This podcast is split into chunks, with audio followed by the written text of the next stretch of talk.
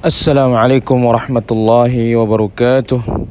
Alhamdulillah rabbil alamin wassalatu wassalamu ala Rasulillah wa ala alihi wa sahbihi wa man istanna bi sunnatihi ila yaumiddin amma ba'd. Ayuhal muslimun rahimani wa rahimakumullah. Alhamdulillah segala puji dan syukur hanya milik Allah Subhanahu wa taala.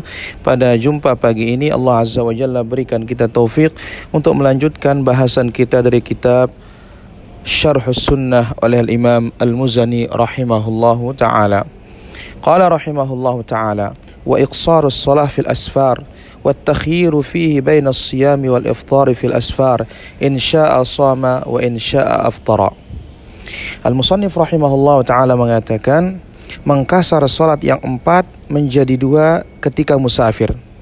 Ini adalah termasuk masalah-masalah hukum agama.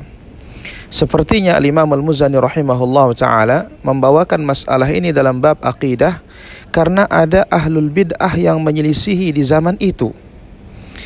Karena masalah-masalah hukum yang sifatnya amaliyah tidak dibawakan ke dalam kitab akidah kecuali ada yang menyelisihi dari kelompok-kelompok ahli bid'ah.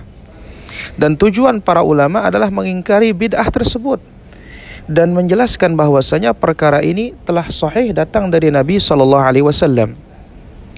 Kemudian Al-Musannif rahimahullah berkata dan memberikan pilihan ketika musafir antara berpuasa atau berbuka. Maka orang musafir dia punya pilihan. Entah dia mengambil keringanan sehingga dia berbuka ketika musafir di siang Ramadan atau dia berpuasa tetap di saat musafir di siang bulan Ramadan. Hal ini berdasarkan riwayat yang dikeluarkan oleh Imam Muslim dalam sahihnya dari Hamzah Al-Aslami radhiyallahu an. Dia bertanya kepada Rasul sallallahu alaihi wasallam tentang puasa waktu musafir. Maka beliau mengatakan in syi'ta fasum wa in syi'ta fa'aftir kalau engkau mau puasa silakan puasa. Tapi kalau engkau mau berbuka silakan juga berbuka. Dalam lafaz yang lain dia berkata ya Rasulullah aku punya kekuatan untuk puasa ketika musafir apakah berdosa aku? Maka Nabi sallallahu alaihi wasallam bersabda, "Hiya rukhsatun min Allah." Ini adalah keringanan dari Allah Subhanahu wa taala. Faman akhadha biha fahasanun Siapa yang mengambilnya itu bagus. Wa man ahabba an yasum fala junaha alaih. Siapa yang ingin puasa, maka ini tidak menjadi masalah.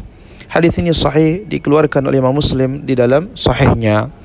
Mudah-mudahan apa yang kita ambil pada jumpa pagi ini bermanfaat. Wal ilmu indallah wa sallallahu ala nabiyina Muhammad walhamdulillahi rabbil alamin.